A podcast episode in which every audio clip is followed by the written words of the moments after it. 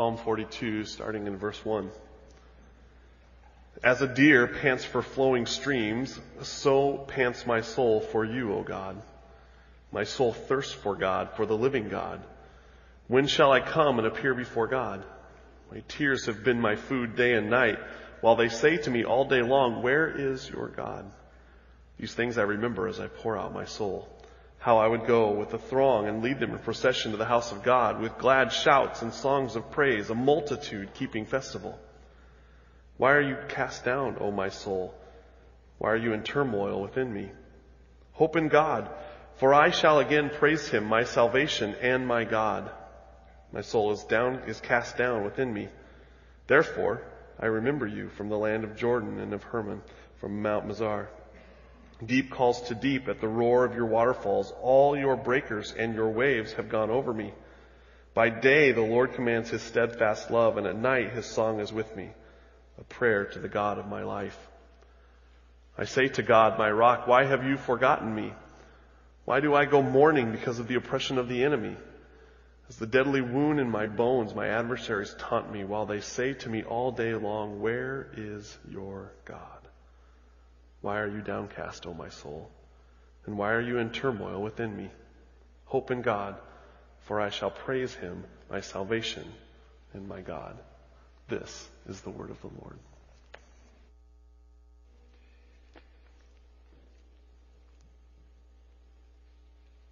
Holidays uh, remind me of favorite texts. As I go from year to year and holiday to holiday, there are texts that pop out at me. For example, at Christmas time, I never come to Advent except I begin to think about Simeon and Anna in Luke chapter 2. Both were up in their years and both were waiting for God to fulfill his promise to Israel. In fact, Simeon says, I can depart in peace now because my eyes have seen your salvation, Lord. And Anna was the same. She she was married for a brief period of time, less than 10 years to her husband.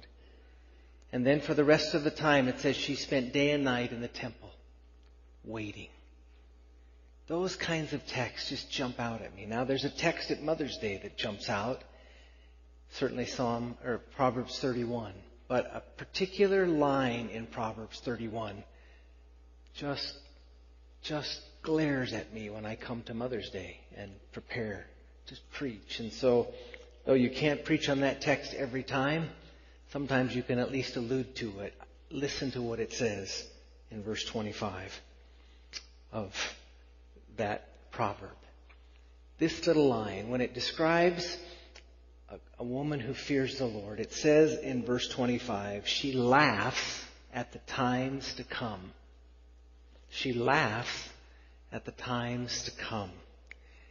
One person commenting on that, and I quote him, said this, this is what's happening. This is what is going on as she laughs. When Satan dangles in front of her tomorrow's trouble, she glares up at Almighty God at her right hand and laughs at Satan's folly. When Satan dangles tomorrow's troubles, there's a sense in which she has learned. She has learned to put her hope in God and it steadies her. More than steadies her, it causes her to laugh at times to come, to laugh at the folly of Satan. Now, note what I said there. She's learned to do that. Doesn't come naturally. That's why this morning we're in a different text. That's why Psalm 41 was read this morning and I want you to see something in the middle of that text, and then I'm going to take you a couple of other places this morning and talk about hoping in God. That is what caused her to be able to laugh at Satan's follies. But again, it, it's something that she learned. It's something that we all must learn. It's something that Psalm 42 makes very plain about that. Here, David, most people think David is writing this particular psalm and writing in the context of his son Absalom giving him all kinds of difficulty. And and in the midst of that psalm, you, you read along and he talks about searching for God. He talks about searching to find God. And, and then all of a sudden in verse 5 it says this. Why are you cast down, O my soul, and why are you in turmoil within me? And the answer, he says, to himself, hope in God. For I shall again praise him, my salvation and my God. What was happening here in Psalm 42? He, he's talking about tr- the troubles that he's got. He's alluding to those troubles. He's saying with tears in verse 3, tears have been his food. And then it's as though he catches himself as he's going along and he says, why? Why am I going there? And he begins to turn and he begins literally to preach to himself. He begins to say to himself, hope in God. Why are you allowing yourself to get beat around here? Why are you allowing these troubles that are being dangled in front of you to so consume you and control you? And he goes back to saying, hope in God. David had to preach to himself, and everyone has to do that at times. Everyone has to stop who is a believer and, and just take inventory and say, okay, enough. And begin to preach to themselves words like hope in God. Preach to your own soul. If you haven't learned to do that, then, then you cannot laugh at your troubles. You will not laugh at them. They will consume you and they will control you until you learn to stop and preach to yourself hope in God and all that that means when you do that. It doesn't come naturally. You, you just don't naturally go there. Our sinful fallen state does not take us there. Even our redeemed sinful fallen state doesn't take us there automatically. You have to intentionally stop and begin to tell yourself, preach to yourself, if you will, the truth. And here he says, hope in God. Hope in God. Well, it's important, I think, to understand what he means by hope here. It's really kind of the opposite of the ordinary use of that word. The, the, ordinary use of the word hope is not the definition that Scripture would give to that. The ordinary definition of the word hope is, is in this context. I hope that the weather tomorrow is better. We've been saying that, haven't we, for quite some time. I hope.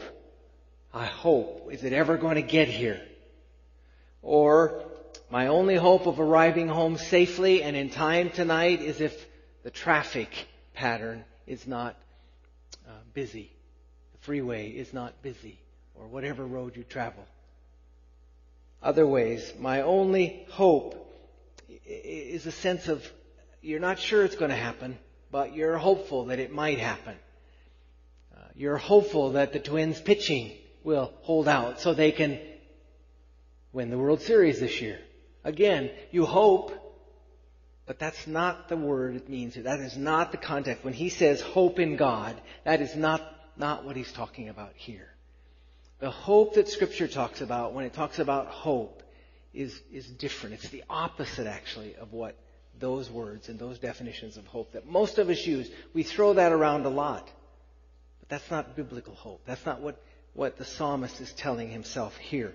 The biblical hope is this. It's a confident expectation of something good in the future. Not only do we desire it, but we expect it. It's a certainty that it will occur. That's the hope that the psalmist is talking about here.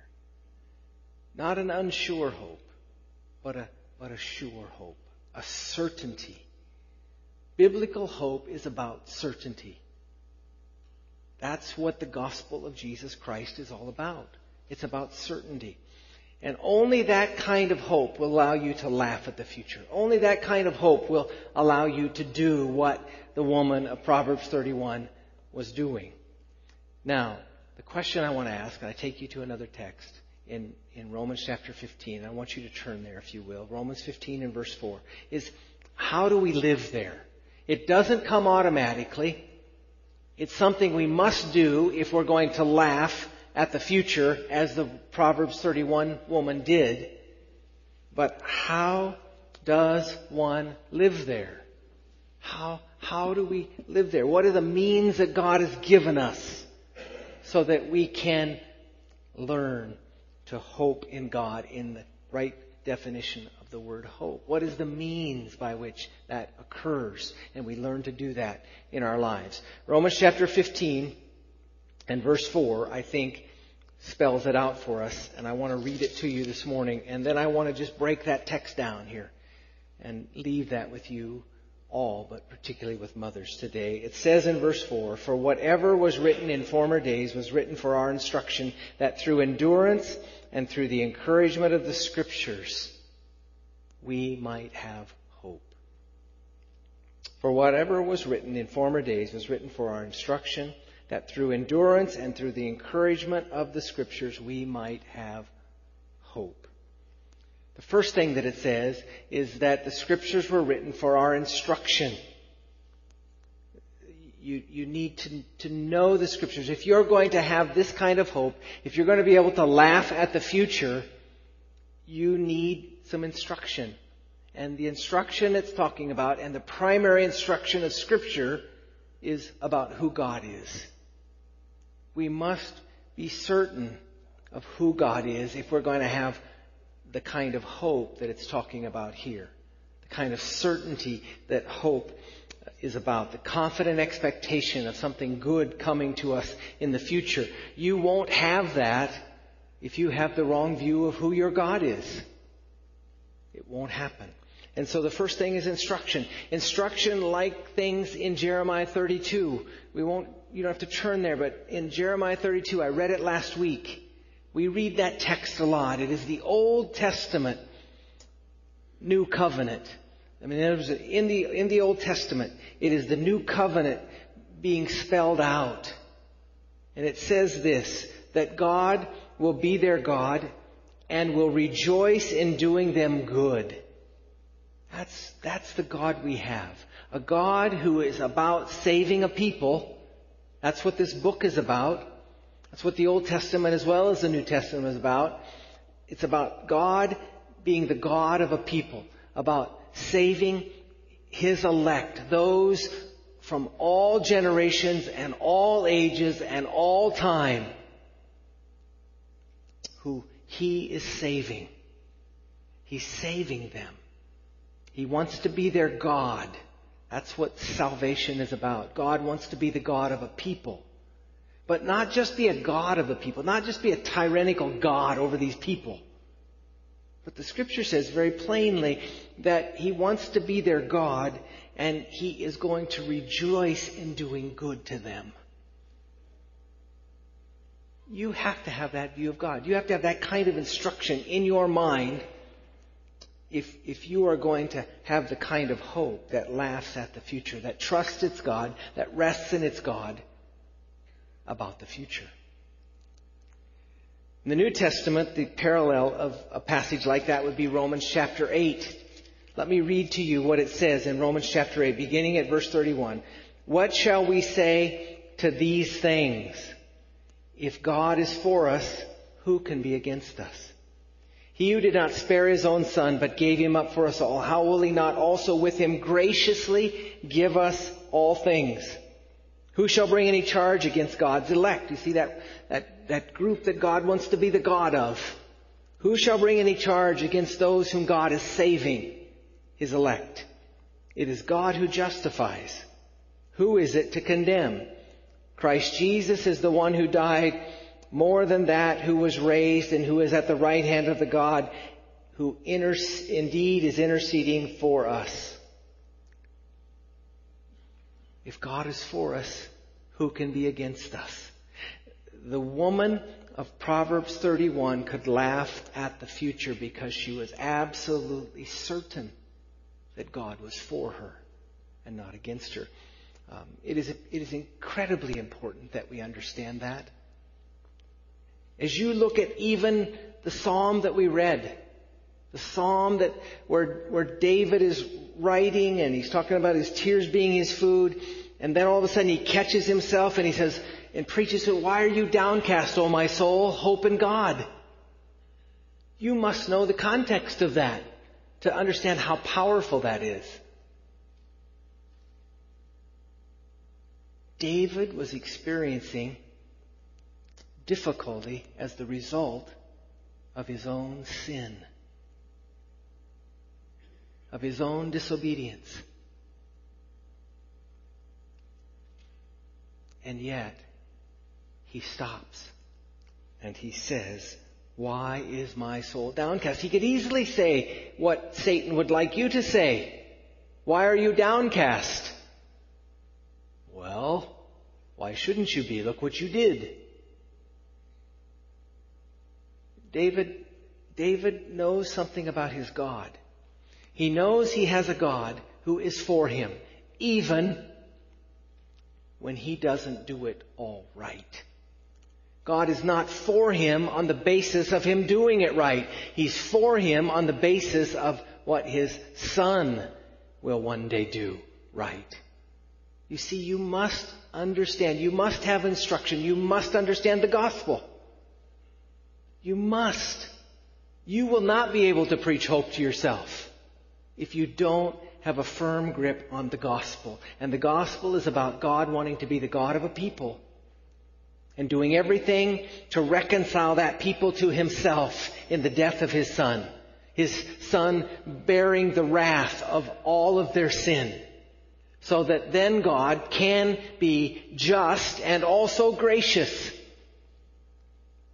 If that sin had not been cared for, if it had not been paid for, he would be unjust to be gracious.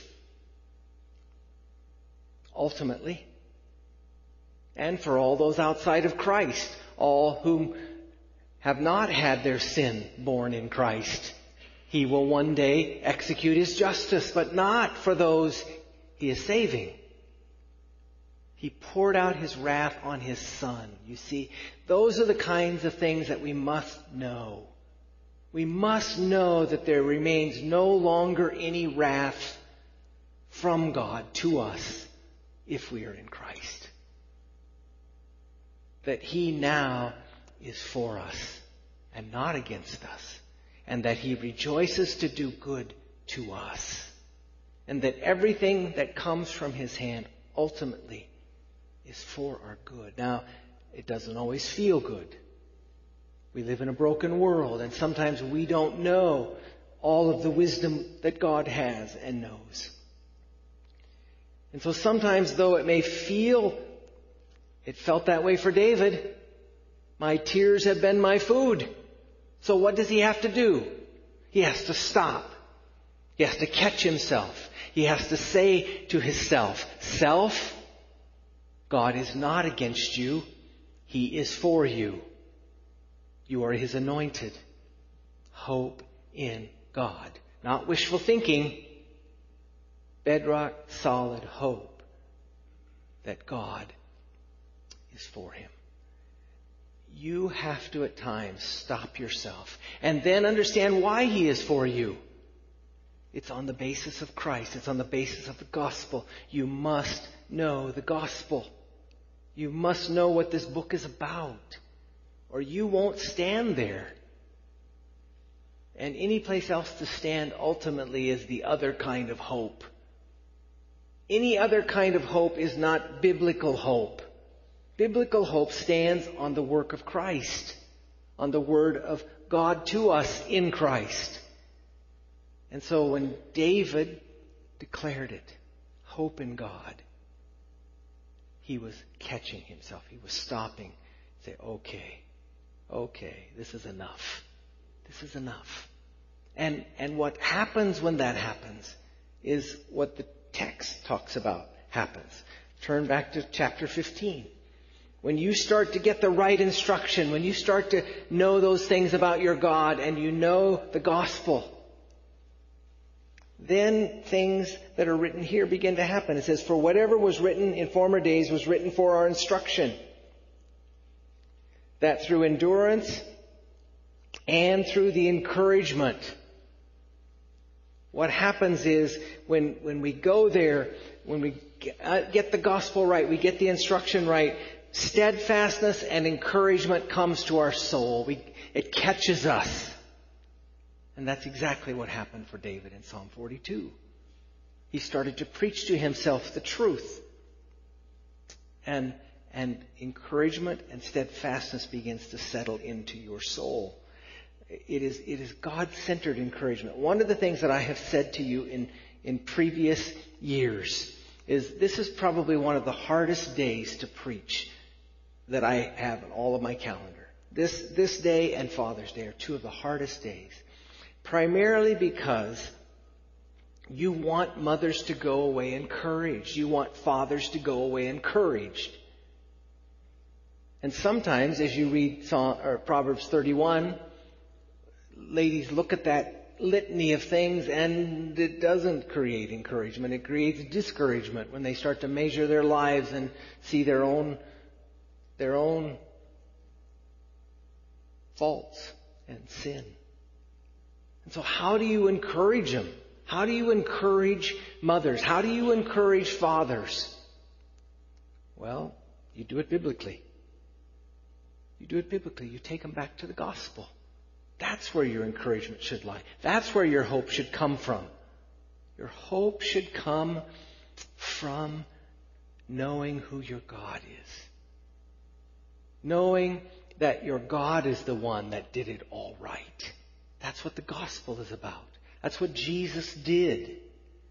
And if you spend your time trying to to find your hope in you doing it all right, you will never succeed. You will either live in self-righteousness and, and delusion that you're doing better than you are, or you will be in despair thinking there's no hope at all. Gospel encouragement is different than that. Going back to the scriptures, getting the instruction, getting who God is right, that is the real source of encouragement. For years in my early walk with God, I tried to find my encouragement and my hope in me, in my performance, and always was laid flat by it. I could not get real encouragement, real hope, biblical hope, certainty until I began to use the means that God has given me, which is looking to Christ, looking to the gospel, hoping in Him, hoping in God. And for Christians in New Testament days, certainly David was in the Old Covenant, the Old Testament days, but for us, when it says to hope in God, you hope in God. But how you know God is by looking at the face of Christ. Mothers this morning, I hope that you can have steadfastness and encouragement to laugh at the future because you're looking at the Son. You're looking at Christ and looking at the promises that the gospel declares to us. Mother's Day can be a day of dis- encouragement. It, it should be a day of encouragement because of Christ. And the scripture goes on to say this. For whatever was written in former days was written for our instruction, that through endurance and through the encouragement of the scriptures we might have hope. Hope. And hope is what sustains us. Hope is what causes us literally to be able to be what God wants us to be. It is the hope, it is, it is the encouragement of the hope, which is rooted in Christ that actually will cause you to be a better mother. You won't be a perfect mother. You never will. No one will. No one ever has been. But you will be a better mother. And the way that works is, is, uh,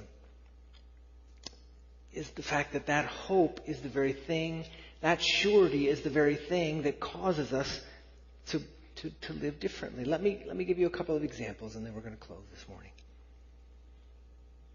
For example, if, if, if you're put down, if somebody puts you down, how do you deal with that? You look to the emotional reservoir of hope. For the strength to return good for evil. Without hope, I have no power to absorb the wrong and walk in love. I sink into self-pity and self-justification. You, you just go all kind of places you shouldn't go. But if you have hope, if you have a sure hope, when somebody puts you down, scriptures like, vengeance is mine, saith the Lord. God is just. You know Him to be a just God. And, and He will right all wrongs one day, either right them in Christ, and Christ will take the punishment, or individuals will outside of Christ. But you don't have to set the record straight. You don't have to do that. Because you have a sure hope that one day that will happen. One day that will happen. You don't have to make it happen. If you face temptation to be dishonest, the reservoir of hope, um, the emotional reservoir of hope, for strength to hold you fast in the way of doing right and denying yourself some brief, unsatisfying pleasure. You, you don't have to turn to that because you have a reservoir of hope that holds you steady, a sure hope. That sure hope keeps us doing what we ought to do. It, it sustains us. But if you don't have that hope, then you, you turn to other things.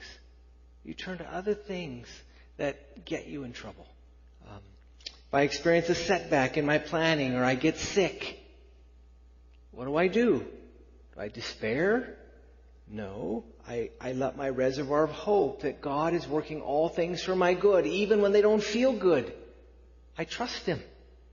I trust Him. I, I, rest on my hope that God rejoices to do good to me. In some way, in some form, God is working good here and not harm to me. That's what David had to catch himself. When he said his tears are his food, he, he, was, he was going over to have his pity party. He was going over to feel sorry for himself. Think God had abandoned him and he has to stop and say, no, no. God has not abandoned me. He does not abandon his anointed. He does not abandon his people. He rejoices to do good to them. Hope in God. Hope in God. Hope in Him, not to your own devices, your own ways. And so for mothers and for all of us this morning, I, I hope your reservoir of hope is full. And it gets filled by the scriptures. It gets filled by knowing who your God is and what He's promised to you. And so in times when you're tempted to go another direction, you have to just stop. Say, okay, enough. Enough. Why are you downcast, O my soul? Hope in God. Be reminded of His promises to you. Be reminded of your relationship with Him. Be reminded that He is not against you. He has not forgotten you. He has not abandoned you. That gives encouragement and endurance. As I said, it would have been easy for David to say, I messed up. I messed up. It's all because of that. But, but David knew that yes, he'd messed up. He talked about that in other places. He was sorry for his sin. There was great sorrow for his sin. But he knew that God had not abandoned him. He does not abandon his own. He continues to do good to them, rejoices to do good to them. And he knew it because he knew Scripture. He knew the promises of God. It is foundational. You, you cannot have hope except you know that. The most important thing in all of life is to know that. It's interesting. Let me close with this this morning. I'll take you to a Mother's Day passage. We're going to preach on it later, not today, but in 1 Peter. You don't have to turn there, but as we come to this series in a, beginning uh, next week, we'll begin in the book of Peter. But in the book of First Peter, there's a section there where Peter addresses women of unbelieving spouses. He turns to women who have have uh, marriages where their spouse, their husband, is not a believer. And what he says to them, what he basically says to them, hope in God. Trust Him. Continue to live in, in, a, in a way that your husband will see that your hope is in Him. In fact, the way it's said is, is Peter says, holy women who hoped in God. Holy women who hoped in God. Look to them. Look to their example as you live with your husband. Hope in God. I say to you, mothers, I say to all of us, hope in God. Know that hope. Let that hope strengthen your heart. Be instructed by it. And God does wonders in our lives. He helps us. He helps us to be what we can't be any other way. He helps us especially to laugh at the future. It's incredible that, that that description is given to us in Proverbs 31. She laughs at the future. How do you do when Satan dangles those troubles before you? Where do you go? Do you go to your own life and say, well, I deserve it? Do you go to your God? Trust Him that He will walk with you through it. He will rejoice to do good. He will take those troubles and He will work good in your life. I hope that's where you go. This morning, as we close, the worship team is going to lead us in that very first song that we sang this morning. It talks about hope. And we find it in Christ. I hope this morning you can declare that all I have is Christ. And it's enough. The hope we find in Him. Let's stand and sing together. I once was lost in darkest night, yet thought I knew the way. The sin that promised joy and life had led me to the grave. I had no hope that you would own forever to your will. And if you had not loved me first, I would refuse you still. Hallelujah.